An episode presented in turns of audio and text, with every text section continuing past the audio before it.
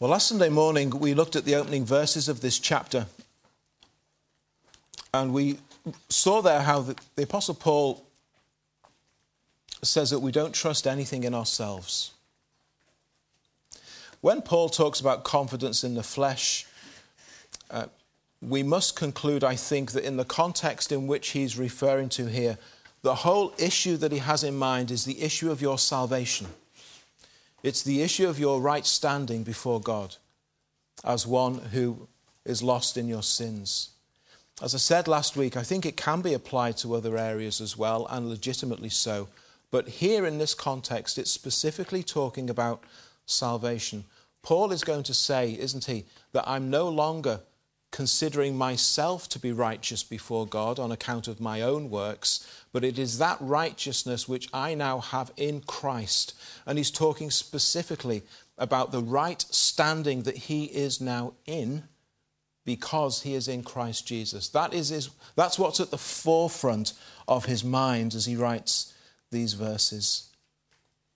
And the issue here is if you find yourself wanting to include anything that you have done, as a reason why God should save you and why you should go to heaven, then you have missed the whole point of the gospel. I quoted from the hymn last week My hope is built on nothing less than Jesus' blood and righteousness. I dare not trust the sweetest frame, but wholly lean on Jesus' name. And that's the issue. And in verses 4 to 11, the Apostle Paul helps us to answer very, very clearly an important question Can anyone be good enough for God and heaven? Can anyone be good enough for God and heaven? Can any good thing I do as a sinner count for anything before a holy and righteous God? Can any good thing I do as a sinner count for anything before a holy and righteous God? That's a significant question to consider. I've spoken to many people over the years who have said, I have confidence that I've done enough. I have confidence in my actions and in my accomplishments. In other words, they're saying, I have confidence in the flesh. If that's how you're thinking this morning, how sure or certain are you of that position that you're in? Now, Paul remembers back to those days when that was exactly how he reckoned things to be. And he reckoned that he was in the strongest position possible.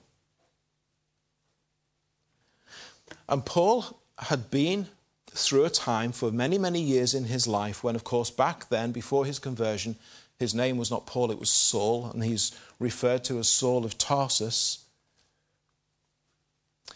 He considered those things that he'd had in his background that all he thought went in his favor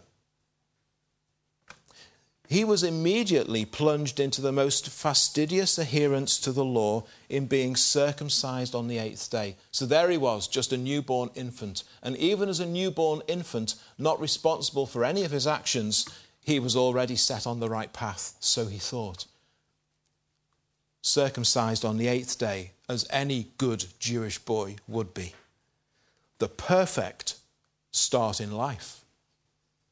And this immediately set him off in what he believed was the right direction and established him on what he thought had been the right path. He was not a Gentile. An important thing for him to emphasize, given that he wasn't actually born in Israel. He was born in, he was from Tarsus, that's in modern day Turkey. But don't, don't let that put you off and, and think I'm not a Jew his nationality had never been in question. Uh, if it had been happening today, he'd have been holding up his Jewish passport. I'm one of you. I'm one of God's people.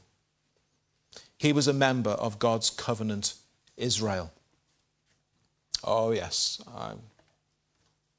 And there's more, says Paul, and there's more. He even knew which tribe he belonged to. That wasn't always a common thing. Uh, when you think of the Old Testament history, how the ten tribes in the northern kingdom of Israel had been completely decimated and had intermarried with many of the pagan nations around. Their identity was lost.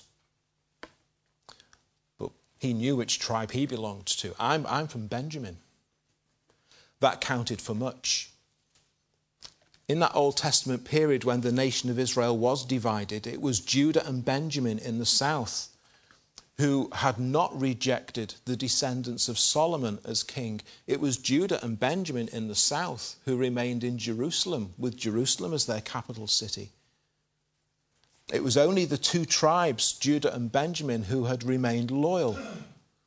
And that portion of the original land of Canaan, when it was distributed amongst the 12 tribes, the portion of land that was ascribed to Benjamin that's where uh, Jerusalem was located.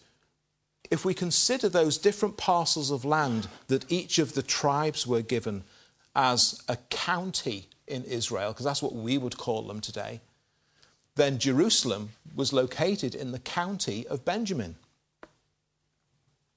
And Benjamin, you may remember back to the story in the Old Testament, the story of Joseph being taken into slavery. Joseph had been Jacob, his father's favourite son.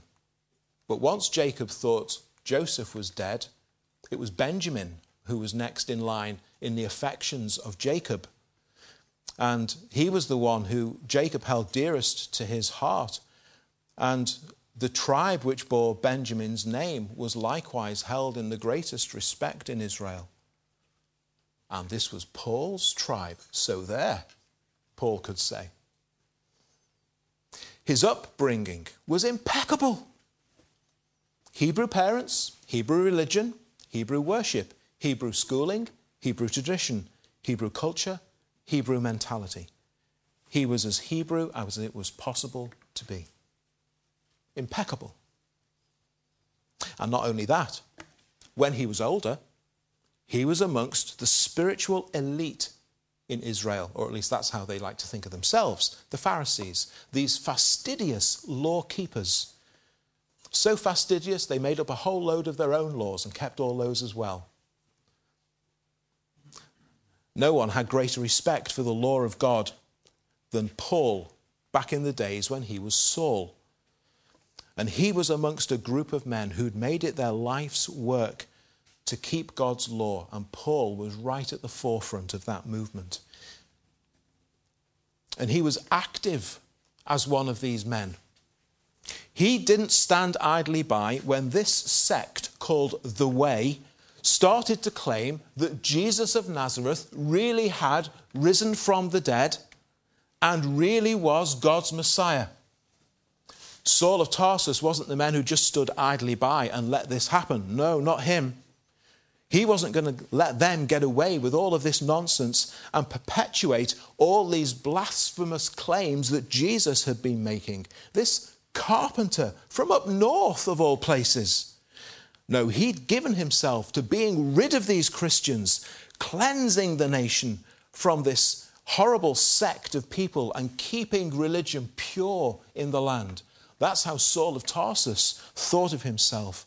If God gave out gold stars for law keeping, Paul had more stars than anyone else. He was right at the top of God's star chart. He believed he had impeccable credentials, but as such, his heart was filled with pride. His heart glowed as Saul of Tarsus with all that he had managed to do and achieve. If anyone else thinks he has confidence in the flesh, says Paul, if anyone else thinks that you've got anything in your life that in any way merits you a standing and a place before God and a seat in heaven, let me tell you, I'm ahead of you in the queue. Be in absolutely no doubt about that. I'm ahead of you if that's what it's all about. He loved his life. And how God must love me, he thought. We meet many people today, and they are convinced that God cannot possibly conclude that there is so much wickedness in them and too little goodness in them that they cannot get into heaven. Most people think that way. God cannot possibly think that I am so wicked that I cannot get into heaven. God cannot possibly think that there is so little goodness in me that I cannot get into heaven. Or that these things would separate me from Him. God cannot possibly think that way about me.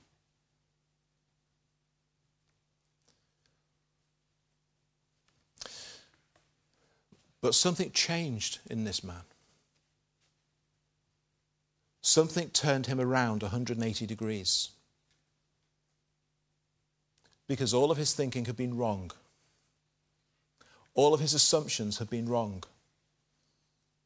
All of the conclusions that he had made about himself and God had been wrong. And a great turning around happened in the life of this man, which showed him the truth of the matter. And it's that turning around in seeing these things that needs to occur in the life of every sinner in order that they might be saved. If you're a Christian this morning, this same turning around has taken place in you. Now, you might not have thought quite as strongly as Saul did that you were in such good standing, perhaps. But nevertheless, this turning around has had to take place. That he would see and understand what needed to be seen and what needed to be understood. And here's the great turning around that took place the real position of sinners in their sins. That's what, that's what Saul of Tarsus came to see. This is what had to happen in him for him to become Paul the Apostle. The real position of sinners in their sins. Paul made a discovery one day. He had imagined that all of his spiritual accomplishments were piling into a basket hanging from a pulley. And it was all accumulating in weight inside this basket. Every single thing, all of those, that list he's just gone through, all, it's all going in, all goes in, all goes in. The basket's getting fuller and fuller and heavier and heavier. But it's on a pulley. And some distance away, the pulley is attached to a door. The door is the entrance into heaven and the entrance into God's presence. But there's a great weight holding the door shut. The weight that's holding it shut is the weight of his sins.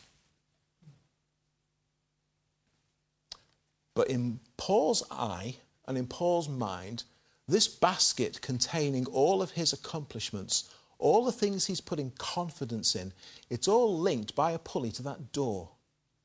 And if he can just get enough into this basket, this will overcome that, and that will open. That's how Paul thinks. And Paul has got to the stage where he had confidence that he now had enough in this basket that it would overcome the weight that was holding the door closed, and the entrance to heaven would be open, and God would welcome him in.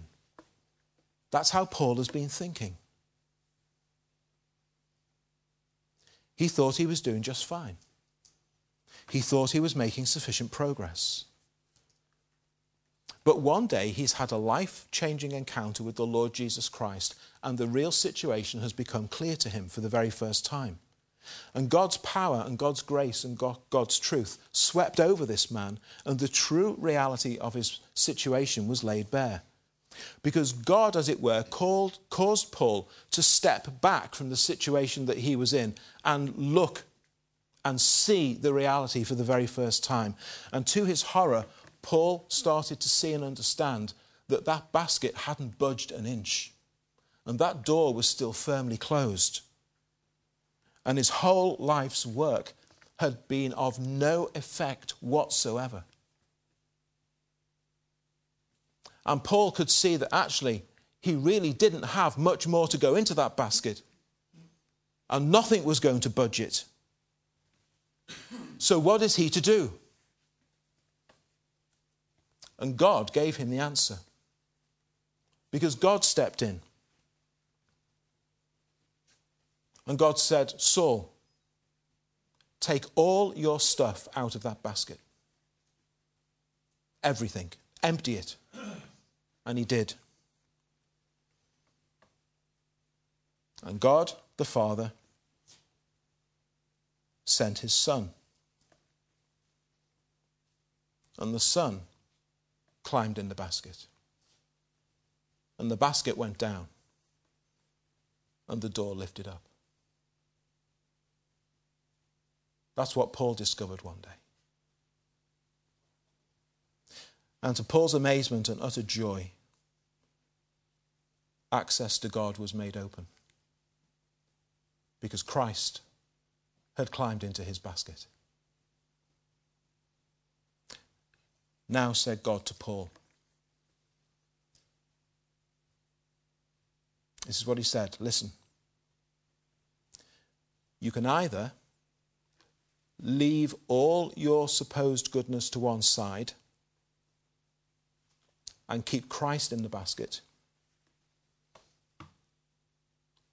Or Christ can come out and you can carry on as you were before, putting all your stuff in. Which is it to be? Which will you choose? He chose Christ.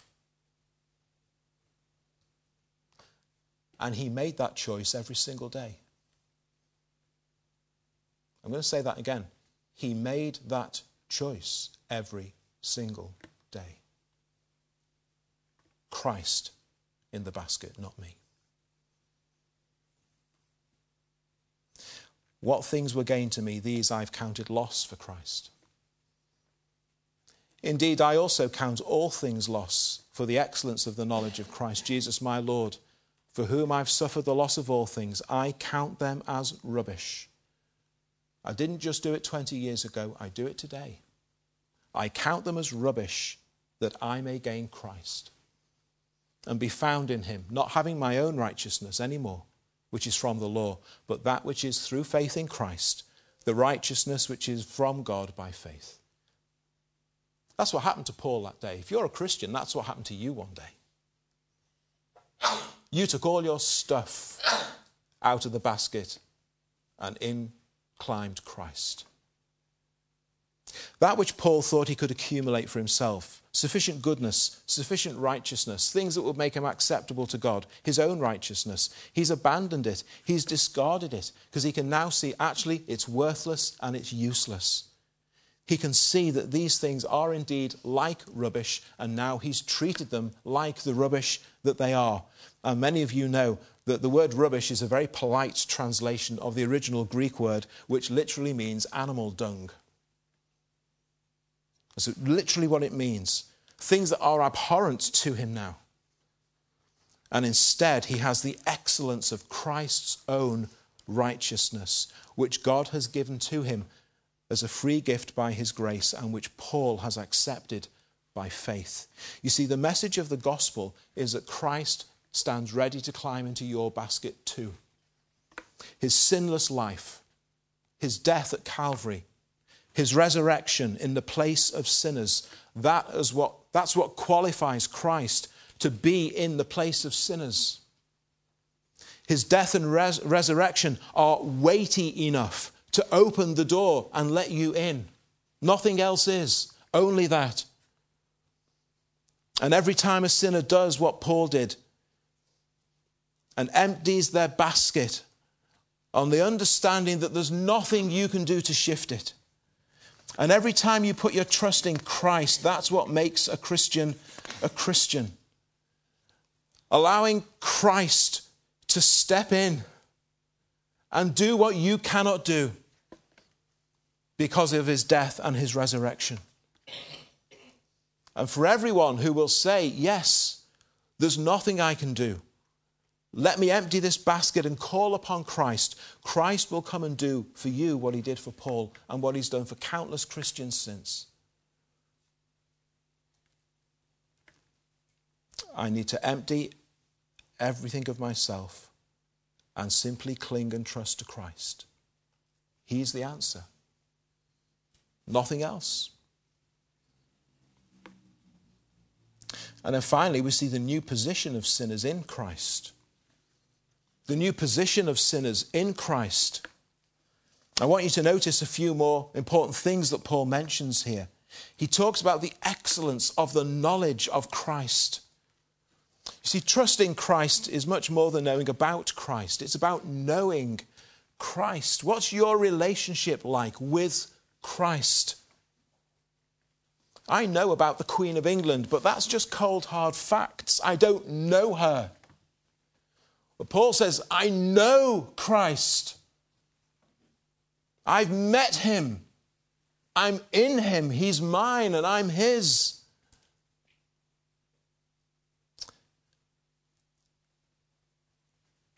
You know my children, most of you.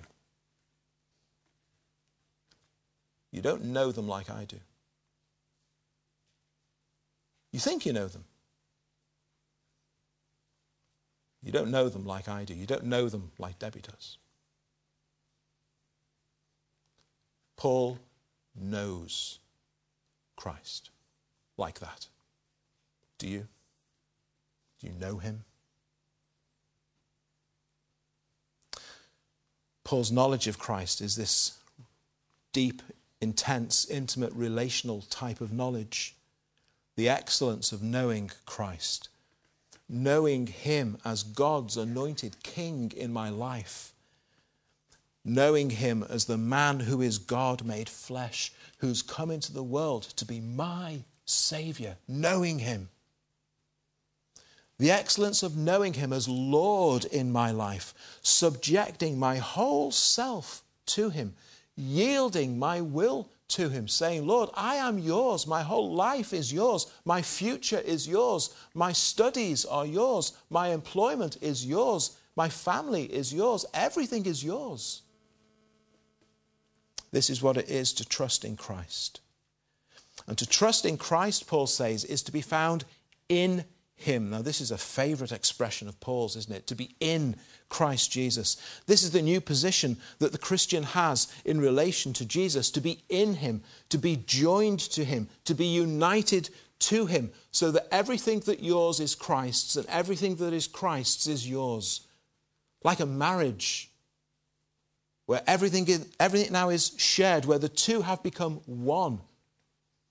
The Bible teaches that Christian marriage is a picture of the relationship between Christ and his church. And at a more personal level, it's also in many ways typical of the relationship between Christ and the individual believer. I'm in him, he's in me. That which is Christ's, Paul considers to be his. Christ's death at Calvary, Paul's know, Paul knows that was my death to sin as well the resurrection life that Christ now has. Paul knows that is that's my life as well now. The righteousness that Paul has sought through the keeping of the law and all of these things that he thought put him in good standing. No.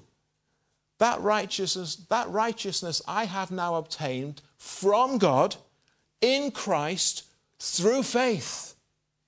Now, there is the heartbeat of the Christian gospel in those three little sayings from God, in Christ, through faith. That's the gospel message. That's what separates the Christian gospel from any other message you'll hear in the, in the religious world. From God, in Christ, through faith. That's why the Bible speaks of it being as a gift, because it is. That's why the Bible speaks it speaks about it of being of God's grace because it is. We don't deserve it, but He gives it anyway.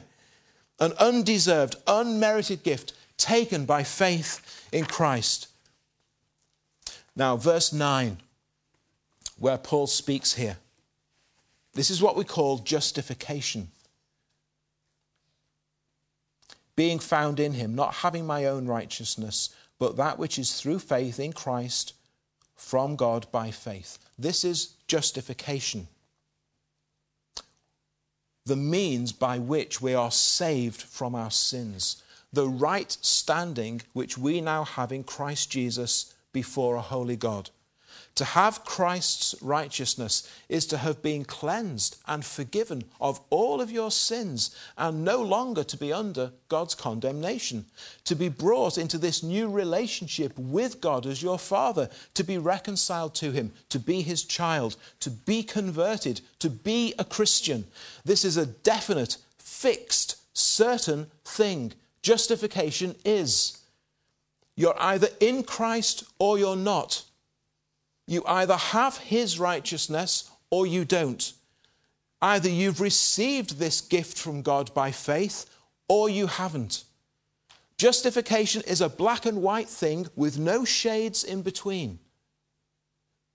Either you are saved or you're not. Either you are a Christian or you're not. And Paul is certain about these things because of Christ. But then in verses 10 to 11, Paul moves on more into the area of sanctification, which is the ongoing, growing, maturing in our faith and of our being in Christ. The growing of our relationship with God as His child. Now, we're going to begin with these verses next week and say a little bit more about them and take it through to verse 16 at least and unpack these closing thoughts a little bit more. But I don't want you to be looking at verse 11 and have you go away with a nagging doubt that somehow Paul is contradicting everything he's just said. Because what does he say at verse 11? If by any means I may attain to the resurrection from the dead. Now, take that verse in isolation, and on the face of it, he sounds a little bit unsure. Where's all that certainty gone? If, if I may attain, what's happened to from God in Christ by faith? Has that suddenly disappeared? No, it hasn't. No, it hasn't. Paul is talking about a doctrine which has been given the title, the perseverance of the saints. It goes like this all Christians will complete the race that God has given them to run because they are secure in Christ. But at the same time, those Christians give themselves to the running of the race. So, you, if you are a Christian, you will complete the race that God has given you to run because you are secure in Christ. If you're justified, you're justified. End of story in terms of justification. But you must also give yourself to the running of that race. Work out your salvation, Paul says earlier in this letter. Give yourself to it work out the reality of who and what you now are in Christ. If that has happened, then. Now, the then is not a striving to become this. The then is a striving because you are this. So, Paul's not suggesting in verse 11 that his attaining to the resurrection of the dead, in other words, being raised to everlasting life at Christ's return and being with God forever, he's not suggesting that it's somehow now in doubt. He's not suggesting that after all, he does have to earn it, he does have to attain it. That's not what he's saying. What he's saying is that in order to continue as a Christian, I must continue as I began. Once you become a Christian, you continue as you began. I began by counting all things as loss. I now must continue by counting all things as loss. I began by God through faith in Christ. I must continue by God through faith in Christ. What things were gained to me, I've counted as loss for Christ. Indeed, I count all things lost for the excellence of the knowledge of Christ. And he's going to say shortly, we'll look at it next week, I'm pressing on towards. Pressing on towards. Because God's given him a, God's given him a race to run. Now he'll finish that race because he's secure in Christ, but he gives himself to the running of the race. What things were gained to me? These things I've counted loss for the excellence of the knowledge of Christ. And I continue to count them all loss, that I may continue to know him. Well, may these truths become deeper and more real and experiential. Might they continue to be the testimony of each one of us to the praise of our Saviour and our Lord. And God willing, we'll continue to unpack these thoughts a little more as we return to God's Word next week.